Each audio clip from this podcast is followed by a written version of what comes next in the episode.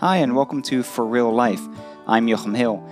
This podcast is intended to use biblical truth for real life issues. The Bible talks about many of life's questions, struggles, hopes, and fears. It's a book that was written many years ago, but is definitely applicable to the here and now. It's not just stories and theories, it's for real life.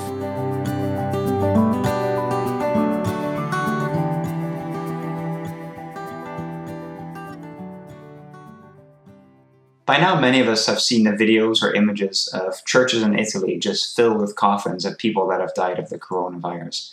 It's very sad to see, and as tragic as it is, that's only one example of struggles and suffering that we face as humans. Now, why is that? Why do we suffer?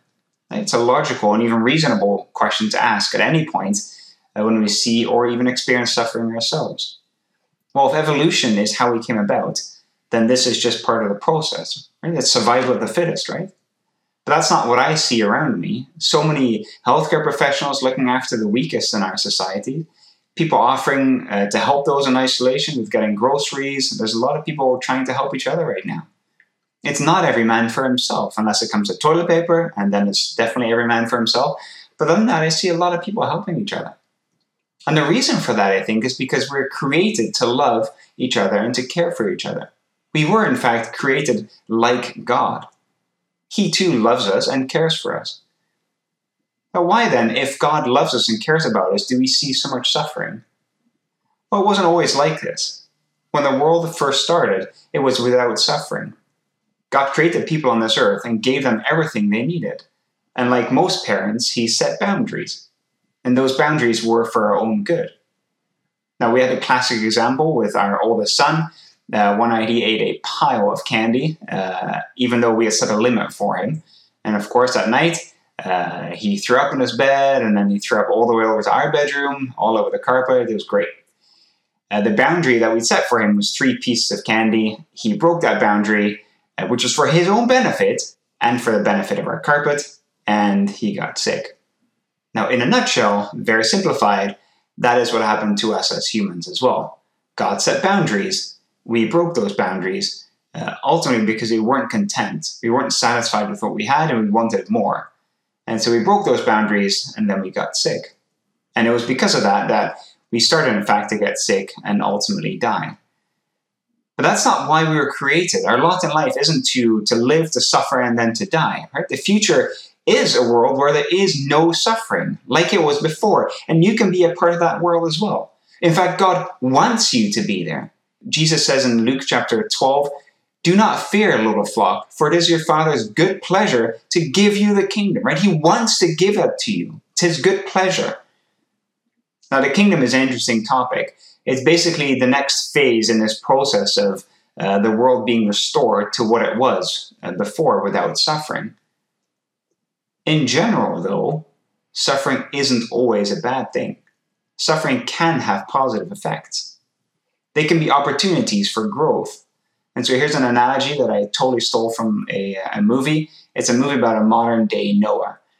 And in the movie, uh, they're having this conversation, and one person says, If someone prays for patience, do you think God gives them patience, or does He give them opportunities to be patient? If someone prays for their family to be closer, does He zap them with warm and fuzzy feelings, or does He give them opportunities to love each other?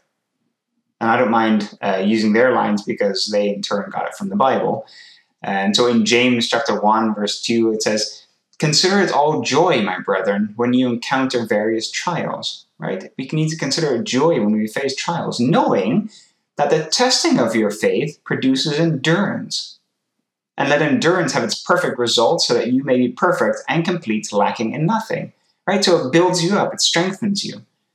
And so suffering and trials can be very difficult, but you can grow from these trials. And if you do grow in your trials and sufferings, ultimately, by the love of God, we can live in this world where there will be no more suffering. And so later on in that same chapter, in verse 12 of James chapter 1, it says, Blessed is a man who perseveres in the trial, for once he has been approved, he'll receive the crown of life which the Lord has promised to those who love him. Right? He's promised it to us. We can be a part of that. So that crown of life, that is an everlasting life without suffering. And he promised it to those who love him. But there is a requirement to love Him. It's a two way relationship. We need to get to know Him. We need to learn and grow to love Him and to stay in those boundaries that He gave us because that is what brought this suffering into the world in the first place. Now, the only way to get to know Him and to love Him, to understand what those boundaries are and why those boundaries are there, is by reading of the Word of God, the Bible. So I encourage you to do two things. First of all, get into your Bible. Get into your Bible. Start reading it. Get to know God. Secondly, if you have any questions, if you want to see more videos, uh, if you want to read articles or take courses online, uh, visit thisisyourbible.com.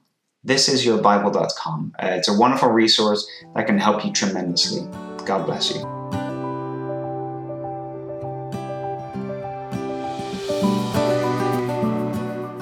Thank you for listening to For Real Life in the WCF Podcast Network. I'm Levi, and I'm a co host on a show called A Little Faith, where we explore faith breakdowns and buildups with different people who have very powerful stories to tell. We have another show where Tom and Naomi are exploring how we interact in our ecclesial relationships, and it's called From the Platform. It's a very in depth series that is incredibly helpful for understanding and developing compassion and better listening practices. You can find both of those wherever you get your podcasts or our website, wcfoundation.org/slash podcasts. Lastly, did you know that WCF assists in support and resettlement for dozens of political refugees a year? Please consider supporting our efforts with donating on our website, wcfoundation.org. Have a great week.